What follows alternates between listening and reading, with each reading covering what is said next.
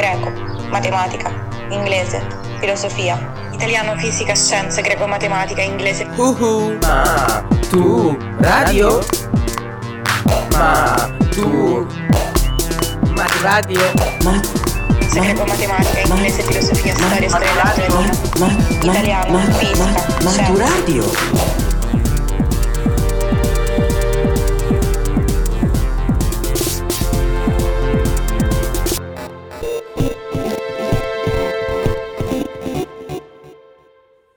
Podcast di greco per l'esame di maturità letto da Valentina Carnelutti, Apollonio Rodio.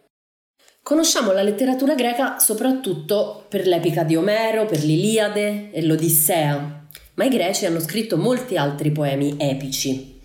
Alcuni di questi non ci sono arrivati, sono stati distrutti dal tempo, di altri ce ne sono arrivati dei frammenti.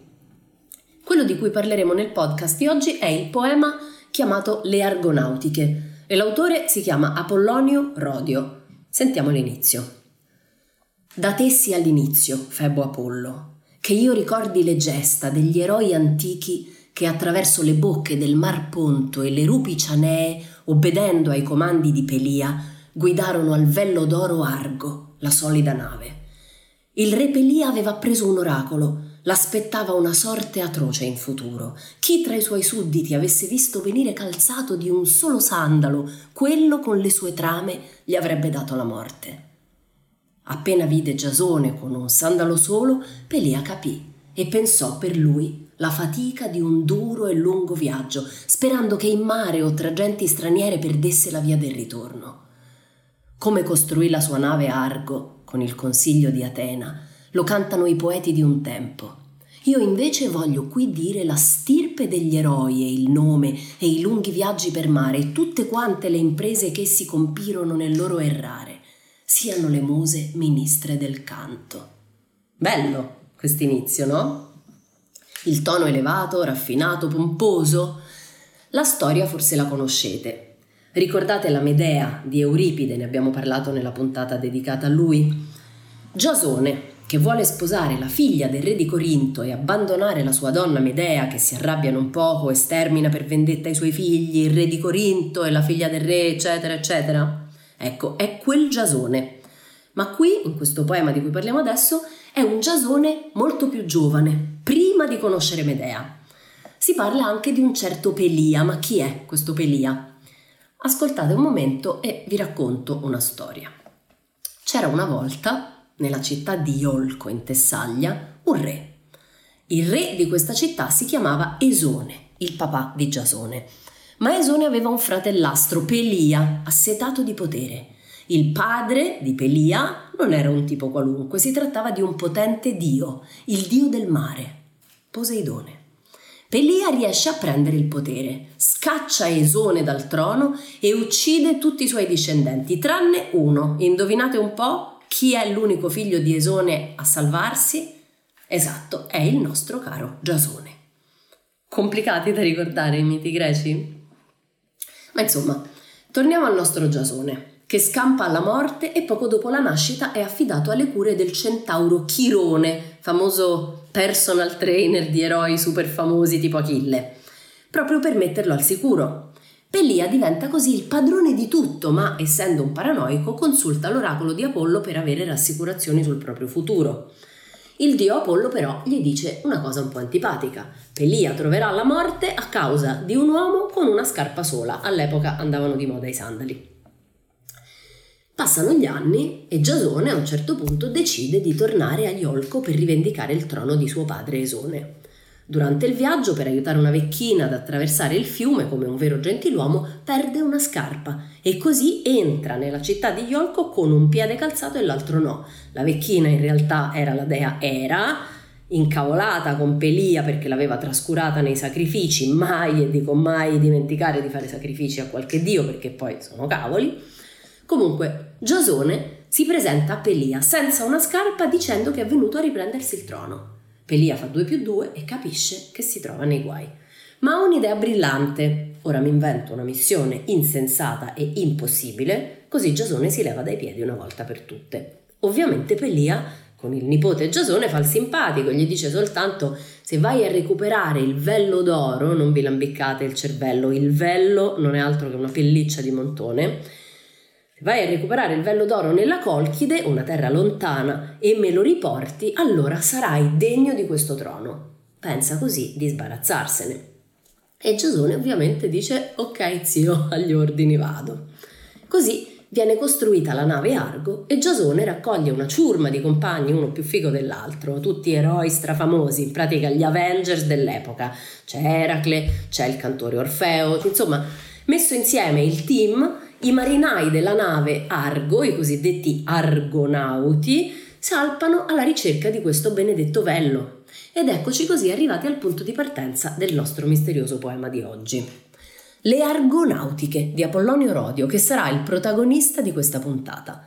Se avete ascoltato le puntate precedenti sull'età ellenistica, su Callimaco e su Teocrito, potreste pensare, ma la poesia epica in età ellenistica non era detestata dai poeti alessandrini?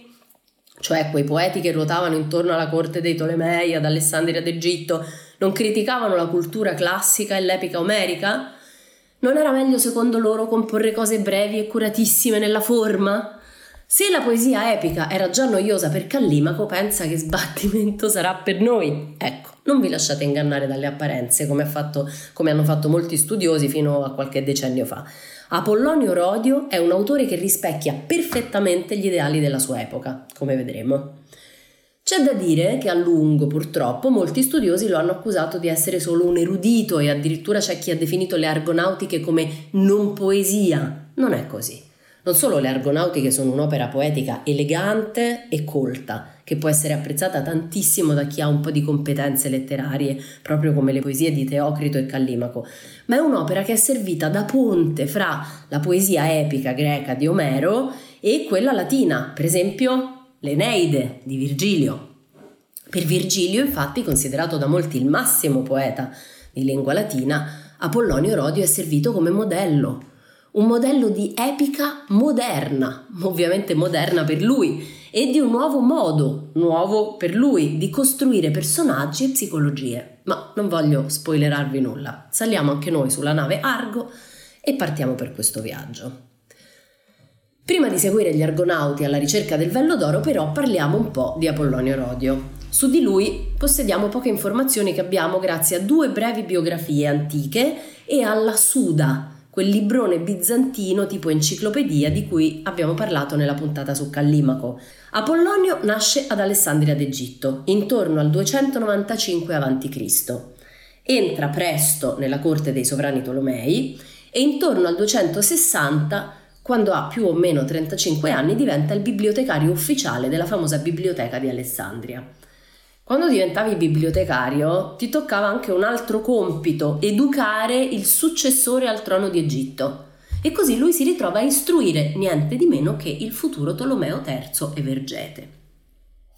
Più tardi, intorno al 267 a.C., Apollonio viene sostituito alla guida della biblioteca da Eratostene di Cirene, il primo scienziato a calcolare le dimensioni della Terra forse proprio per iniziativa del suo pupillo Tolomeo III Vergete che nel frattempo era salito al trono. Apollonio allora se ne va nell'isola di Rodi, un'altra delle capitali culturali del mondo ellenistico, e la tradizione vuole che lì abbia riscritto una seconda edizione delle Argonautiche, già pubblicata in una prima edizione che aveva avuto poco successo. Lì avrebbe riscosso un successo tale che gli abitanti di Rodi vollero dargli la cittadinanza, così si spiegherebbe il soprannome Rodio, Apollonio Rodio, cioè Apollonio di Rodi. Apollonio poi sarebbe tornato ad Alessandria e con il suo poema risistemato avrebbe riscosso un successo enorme anche lì, tanto da essere sepolto accanto a Callimaco. Non sappiamo se quest'ultima parte della storia sia vera, ma ci piace immaginare che sia così.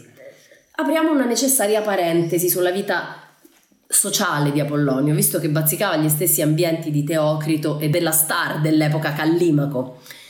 Questi tre si saranno trovati forse gomito a gomito tra gli scaffali della biblioteca, tra gli sfarzi della corte dei Tolomei, forse anche la sera in qualche taverna a brindare insieme, ma dobbiamo un po' lavorare di immaginazione perché di informazioni sicure ne abbiamo pochissime. Sui rapporti di Apollonio con Teocrito non abbiamo testimonianze, ma abbiamo un indizio letterario. La rielaborazione da parte di Teocrito all'interno del suo tredicesimo idillio, vi ricordate Teocrito scriveva delle poesie chiamate idilli, di un episodio delle Argonautiche. Abbiamo già accennato a questa relazione letteraria nel podcast su Teocrito, ma lo ridiciamo. Avete presente quando in un film si fa riferimento alla scena di un altro film famoso? Ecco, una cosa del genere. Il pezzetto che viene ripreso da Teocrito è quello sulla scomparsa di Ila, il ragazzo amato da Eracle, rapito dalle ninfe di una fonte. Teocrito, insomma, riprendendone un pezzetto, dimostra chiaramente di aver letto le argonautiche di Apollonio e probabilmente è un modo per fargli un bel complimento. Invece, sui rapporti di Apollonio con il poeta Callimaco abbiamo notizie contraddittorie. Le biografie antiche dicono che Apollonio fu un allievo di Callimaco, mentre altre fonti parlano di una contesa letteraria fra i due. Erano amici o non si potevano vedere? Nell'antologia palatina viene tramandato un epigramma attribuito ad Apollonio in cui c'è una critica molto acida nei confronti di Callimaco. La maggior parte degli studiosi però pensa che non sia veramente di Apollonio. Abbiamo menzionato l'antologia palatina. Al momento vi basti sapere che è un'enorme raccolta di epigrammi greci. Ne riparleremo nella prossima puntata dedicata proprio al genere poetico dell'epigramma. Ma torniamo ad Apollonio e al suo rapporto con Callimaco.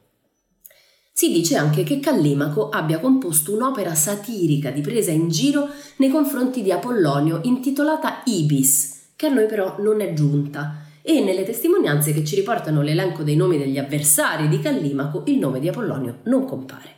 Insomma, delle due l'una, o Apollonio è stato un seguace della poetica di Callimaco basata sulla brevità, la cura ossessiva del testo, l'erudizione, l'eleganza, oppure i due poeti si sono scannati fra di loro perché avevano opinioni opposte in fatto di arte e composizione.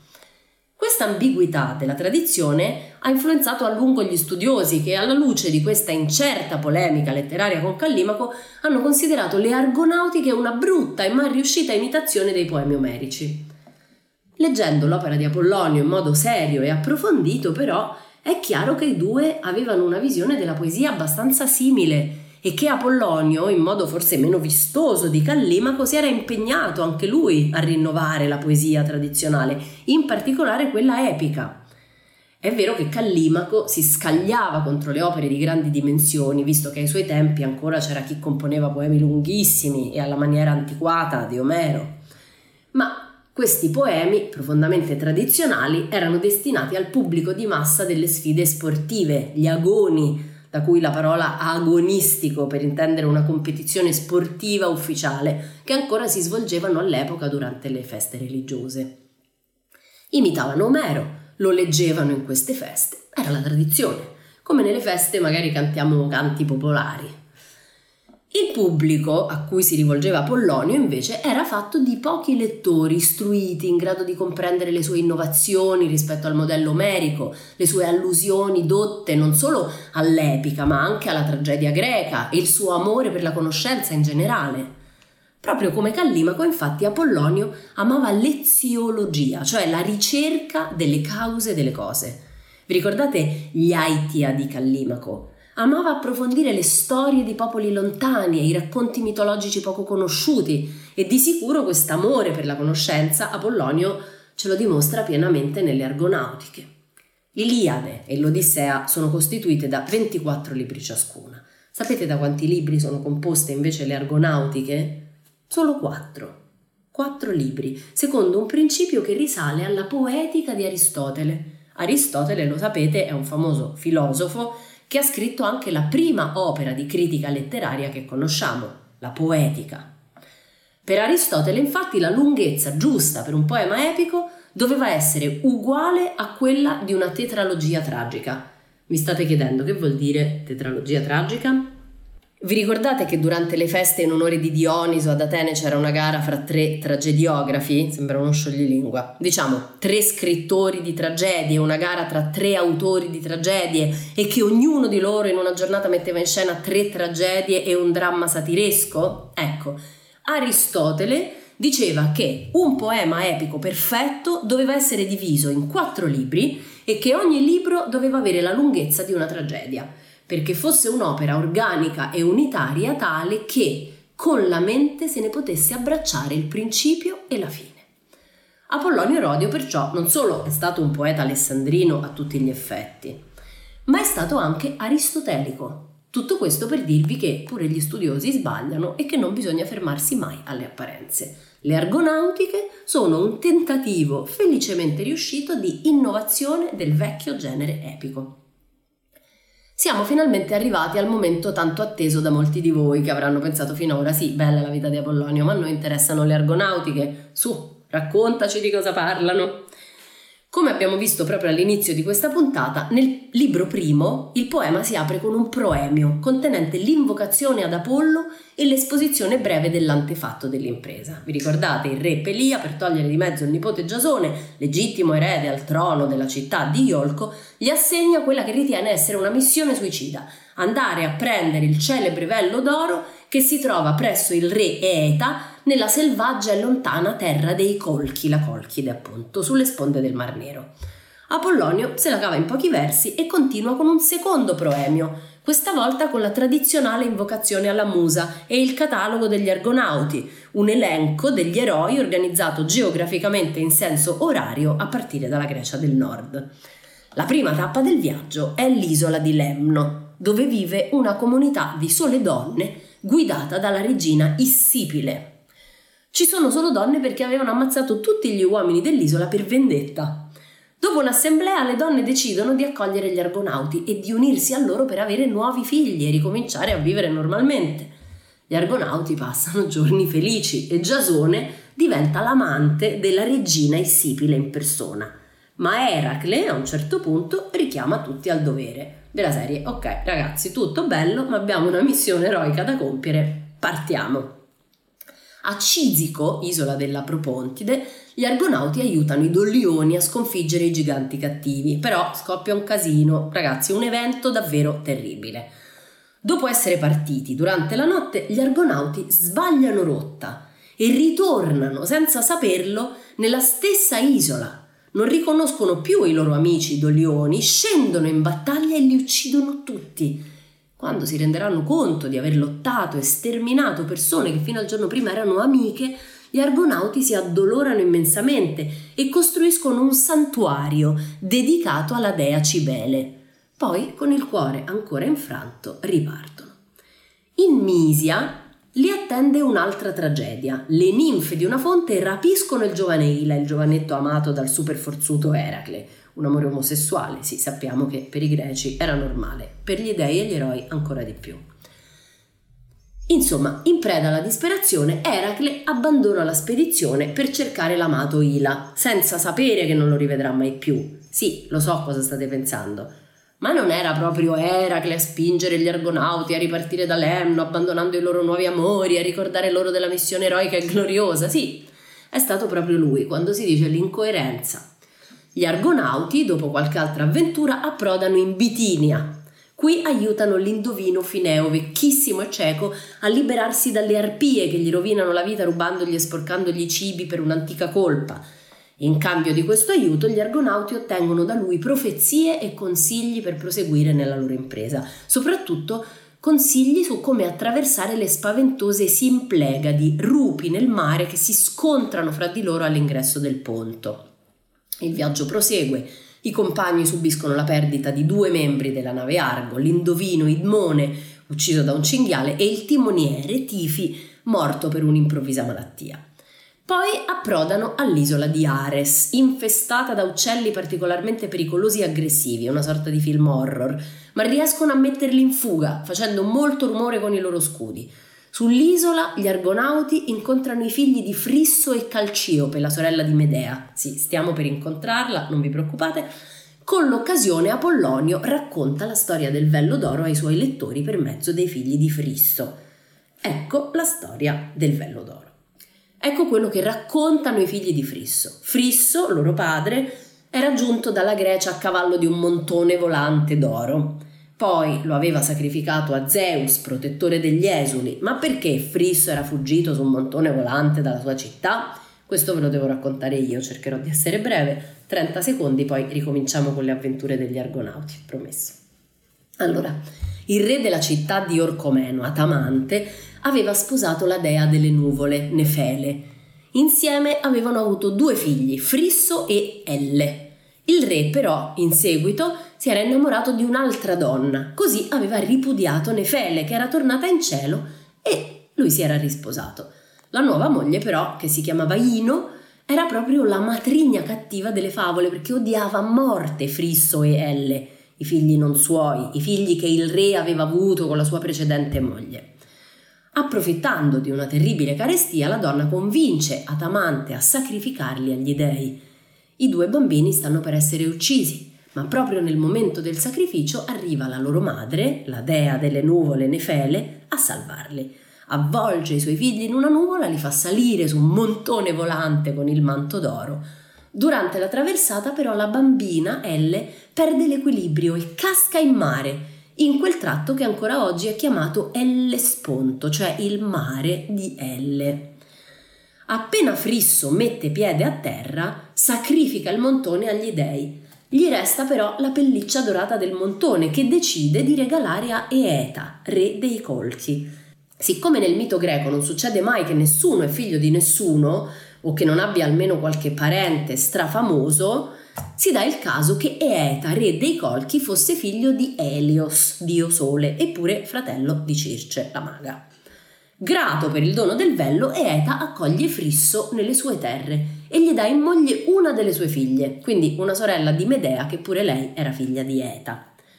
Scusate la digressione mitologica, ma questa cosa è importante da capire. Apollonio Rodio dava per scontato che i suoi lettori conoscessero queste antiche storie.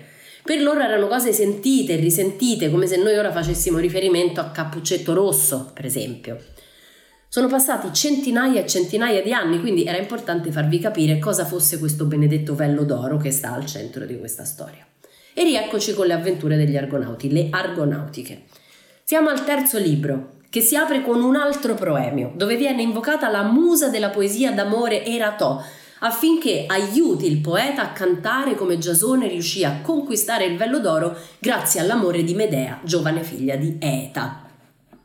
L'invocazione alle muse è sempre un momento importante dal punto di vista di chi racconta, serve a far capire al lettore o all'ascoltatore che si sta per arrivare a un momento decisivo del racconto.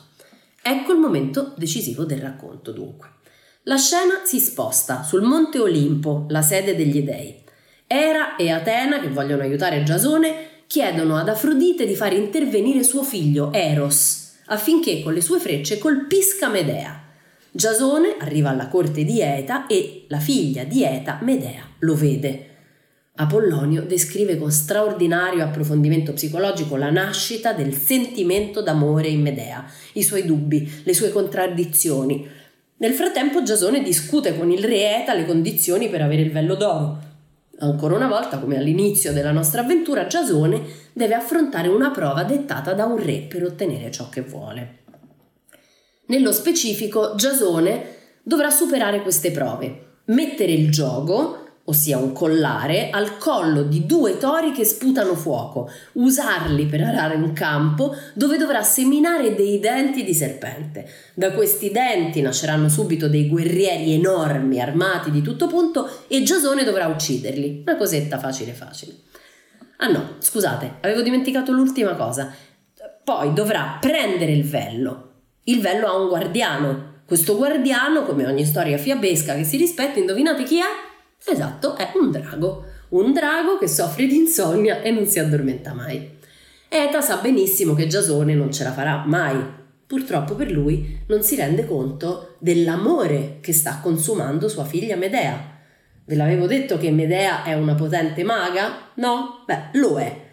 Dopo una notte di grande incertezza dolorosa che costituisce una delle più splendide pagine della letteratura greca, Medea, lacerata tra il desiderio di seguire l'amore per Giasone e il dovere di restare dalla parte di suo padre e della patria, sceglie Giasone e decide di dargli un filtro magico che gli permetterà di affrontare la prova e di far addormentare il drago. Sentiamo come ce lo racconta Apollonio Rodio nei suoi versi. Ma il sonno soave non prese Medea. Molte ansie la tenevano sveglia nel desiderio di Giasone. Temeva la forza brutale dei tori a cui doveva soccombere di morte crudele lottando sul campo di Ares. Il cuore batteva fitto dentro il suo petto. E ancora, Versava dagli occhi lacrime di compassione, dentro la pena la rodeva senza riposo, insinuandosi sotto la pelle fino ai nervi sottili, fino all'estremità della nuca, e in un momento si diceva di dargli il rimedio fatato e poi di non darglielo, anzi morire anche lei, e ancora poi di non darglielo, ma neppure morire, restare ferma e affrontare la propria sventura. Medea le pensa tutte, lasciarlo morire, aiutarlo e poi suicidarsi incorrendo nell'odio di tutti, suicidarsi subito, senza aiutarlo. Sì, questa le sembra la soluzione ideale, ma d'improvviso le venne nel cuore una cupa paura del regno dei morti. Restò a lungo, muta, sgomenta. Davanti a lei passavano tutte le dolcezze dell'esistenza, ricordava i piaceri che toccano ai vivi, le gioiose compagnie della sua giovinezza e il sole apparve più dolce di prima ai suoi occhi quando passò ogni cosa al vaglio della ragione.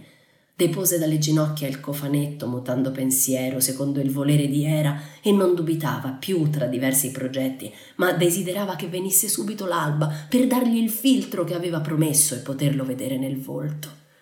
Questo forse è il momento più decisivo di tutto il poema, perché senza l'aiuto di Medea, la spedizione per ottenere il vello d'oro sarebbe stata un clamoroso buco nell'acqua. È in questo momento che si decidono le sorti degli argonauti. Così Medea dà il filtro incantato a Giasone che supera tutte le prove e prende il vello. Vittoria! Vittoria? Beh, non ancora. Nel quarto libro Medea, avendo paura della vendetta di suo padre, fugge dal palazzo e parte insieme agli argonauti per sposare Giasone. Nel frattempo il re Eeta, il padre di Medea, giustamente in collera per essere stato ingannato dallo straniero e tradito dalla figlia, fa inseguire la nave Argo da suo figlio Apsirto. Medea però attira in una trappola suo fratello, Apsirto, e lo fa uccidere da Giasone. L'amore folle fa fare cose proprio brutte, vero? Dopo varie peripezie, gli argonauti approdano nell'isola di Circe, che è una strega ed era anche la zia di Medea, Aea nel Mar Tirreno. Circe purifica Giasone e Medea per l'assassinio del ragazzo. I nostri eroi poi sfuggiranno alle sirene, a Scilla e Cariddi e approderanno nell'isola dei Feaci, dove verrà celebrato il loro matrimonio, finalmente. Ma questi nomi, Scilla e Cariddi e la maga Circe, forse non vi ricordano il viaggio di Ulisse nell'Odissea? Già, ovviamente non si tratta di un caso, è una scelta voluta di Apollonio. Le Argonautiche si presentano a prima vista come un poema tradizionale costruito su un'antica saga mitica, l'impresa di Giasone e degli Argonauti, già testimoniata nell'Odissea e raccontata da Pindaro nella sua Pitica quarta. Apollonio Rodio impiega a livello formale e narrativo strumenti convenzionali tipici dell'epica. La lingua è quella di Omero, le parole sono quelle di Omero, ci sono i concili degli dei, i cataloghi degli eroi, le peripezie, delle scene tipiche, ma grazie a una serie di innovazioni Apollonio arriva a un risultato nuovo e molto originale. La prima differenza con i poemi omerici è che le argonautiche sono composte per un pubblico di lettori istruiti e raffinati e non per il popolo, per il vasto uditorio presente ai festival dei rapsodi dei poeti girovaghi. Ecco perché Apollonio fa un uso molto ambiguo del sistema formulare che caratterizzava la poesia epica, fatta di epiteti e formule fisse per aiutare la composizione improvvisata dei versi degli Aedi di un tempo. Vi ricordate quelle espressioni, gli epiteti? Che ritroviamo sempre nell'Iliade nell'Odissea, tipo l'astuto Ulisse, Achille piede veloce, Agamennone signore di uomini, il mare color del vino. Apollonio spezzetta le formule, dà loro nuovi significati. Apollonio infatti evita, evita sistematicamente tutto ciò che è fisso e ripetitivo e poi Apollonio si sforza di variare in mille modi le formule fisse ricorrenti in Omero e lo fa in linea con il principio alessandrino di cui parliamo spesso, ossia la poichilia, la varietà. Un'altra grande innovazione di Apollonio rispetto ai poemi epici è l'influsso di altri generi letterari come la tragedia, vi ricordate? Abbiamo detto poco fa che i libri dell'opera sono quattro, come le tetralogie tragiche messe in scena ad Atene nell'arco di un solo giorno. E dobbiamo ricordare un'altra innovazione molto moderna di Apollonio, il frequente intervento dell'io narrante del poeta nell'azione. Questo Omero non lo faceva assolutamente, nell'Iliade e nell'Odissea il narratore è rigorosamente in terza persona singolare, non si vede e non si sente. Apollonio invece dà giudizi, invoca gli dei, esorta se stesso a tornare alla vicenda principale dopo che si è allungato in una digressione troppo estesa e lo fa sempre in prima persona, dice io, una novità assoluta. Un altro elemento di innovazione è sicuramente l'erudizione, questa certo tipicamente alessandrina di Apollonio, cioè la sua enorme cultura e il suo gusto per le cose poco conosciute.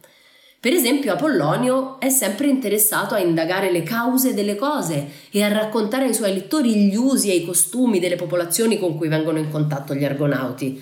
Le argonautiche poi sono ricchissime di excursus, cioè di digressioni, in cui il nostro Apollonio apre lunghe parentesi nella narrazione per raccontare al lettore cose che non c'entrano con la storia principale e quindi se ne va per conto suo e comincia a raccontare non solo gli Aitia, cioè le cause di riti e usanze, ma anche miti poco conosciuti con l'interesse un po' nerd che solo uno come lui, che faceva anche il bibliotecario capo di Alessandria, poteva avere.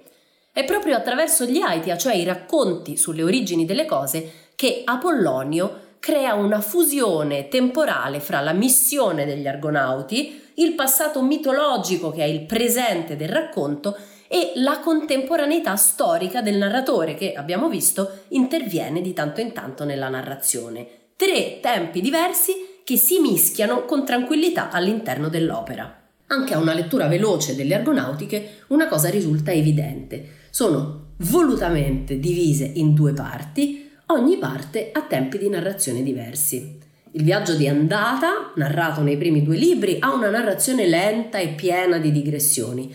Nel terzo libro, con l'incontro di Giasone e Medea, il tempo del racconto si fa ancora più lento e lineare. Eccoci attenti a cogliere la dimensione psicologica dei personaggi. Poi all'improvviso il tempo subisce un'accelerazione con la fuga dalla Colchide, dalla corte di Eta, questa discontinuità temporale è una delle più grandi innovazioni del poema. Occupiamoci infine delle tematiche principali delle argonautiche, tematiche che ribaltano i valori della retè, la virtù dei nobili eroi omerici. Innanzitutto, questa missione eroica non è veramente eroica. Voi direte, com'è possibile? Semplice. Il progetto di andare a prendere il vello d'oro non è una scelta libera di Giasone, ma è imposta da Re Pelia che considera l'impresa come una cosa impossibile da realizzare, una scusa per liberarsi del nipote scomodo. Giasone non è un eroe omerico e non può conquistare con le proprie forze il vello, da solo non può farcela, di suo non ha una forza fisica e militare rilevante e prima della spedizione non si è reso mai famoso con imprese eroiche il momento tipico delle gesta eroiche in cui nei poemi omerici si narravano le prodezze di singoli eroi in battaglia, qui Giasone ce l'ha solo a Cizico quando gli argonauti, spinti da una tempesta di notte di nuovo sulla terra che avevano appena lasciato, uccidono i loro amici doglioni senza riconoscerli. Giasone ucciderà il loro capo, il capo dei loro amici, di quelli che li avevano ospitati. Non proprio un eroe a uccidere degli amici per sbaglio ucciderà anche Apsirto, il fratello di Medea che li stava inseguendo, ma lo farà grazie all'inganno magico di lei.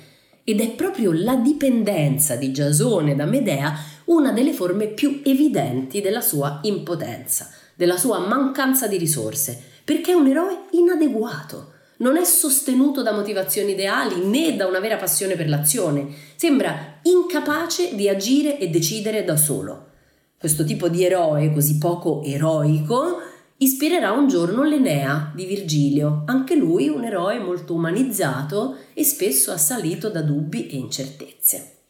Ma non si salvano neppure gli altri eroi, compagni di avventure di Giasone, per loro, che viaggiano faticosamente verso il vello d'oro, è stata addirittura impiegata la definizione di eroi negativi o antieroi, a indicare il senso di vuoto che li caratterizza.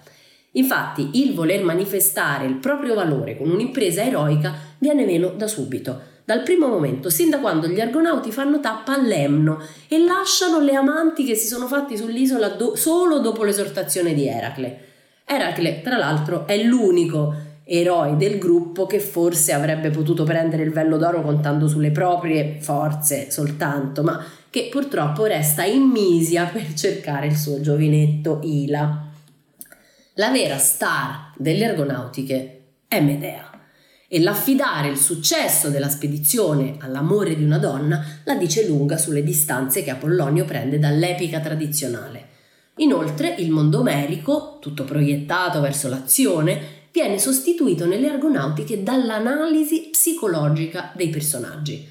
A differenza degli eroi omerici, sempre uguali a loro stessi, Medea è un personaggio che si evolve psicologicamente. Prima nega l'amore, poi gradualmente lo accetta e infine lo porta alle estreme conseguenze con l'assassinio del fratello Apsirto. Non c'è contraddizione fra la Medea ragazza innamorata del terzo libro e la Medea maga e assassina del quarto libro. Semplicemente Medea cambia, facendo delle scelte e affrontandone le conseguenze, capace di sondare nelle pieghe della propria anima come un tormentato personaggio romanzesco. Non è un'esagerazione dire che è uno dei personaggi più affascinanti e psicologicamente complessi della letteratura greca e anche della letteratura di sempre. Anche gli dei, a differenza degli dei dei tempi di Omero, non intervengono quasi mai direttamente nelle vicende umane. Gli dei di Apollonio Rodio sono quasi soltanto spettatori, si divertono a chiacchierare amabilmente su quello che succede agli umani. Ciò che veramente domina su tutti è il caso, un potere imprevedibile e oscuro che rende incerti gli esiti delle azioni. Questo colora le argonautiche di un inquieto pessimismo. Questo pessimismo di Apollonio è evidente anche nel significato del viaggio degli Argonauti confrontato con il viaggio per eccellenza, quello del ritorno a casa di Ulisse nell'Odissea. Mentre nell'Odissea il viaggio di ritorno ha un significato totalmente positivo e l'eroe impiega tutte le sue energie in esso perché è il suo scopo principale, nelle Argonautiche il viaggio è circolare, una sorta di composizione ad anello. L'obiettivo finale coincide con la situazione iniziale. Giasone voleva tornare a Iolco all'inizio e vuole tornare a Iolco alla fine. Ad accentuare il senso di inutilità di questo viaggio è proprio il pudore, la reticenza di Apollonio che si ferma con il racconto delle Argonautiche all'approdo della nave Argo nel porto da cui è partita senza raccontarci cosa succederà, cosa dirà il re Pelia quando vedrà il vello dorato, come andranno a finire le cose fra lui e Giasone. Apollonio non ce lo racconta. Apollonio Erodio, per concludere, ha composto un capolavoro innovativo della letteratura greca. Le Argonautiche furono tradotte in latino da Varrone a Tacino e ispirarono una famosa poesia di Catullo, Virgilio prese Giasone come modello del suo Enea e si ispirò all'innamoramento di Medea per l'episodio d'amore fra Enea e Didone. Nel primo secolo d.C. Valerio Flacco, un altro poeta in lingua latina, ne fece una sua libera rielaborazione. Insomma, rispetto per Apollonio Rodio. Maturadio è un progetto di podcast didattici per la maturità promosso dal Ministero dell'Istruzione con la collaborazione di Treccani e di Radio 3. Ideazione di Cristian Raimo. La sigla di Maturadio è di Teo Teardo.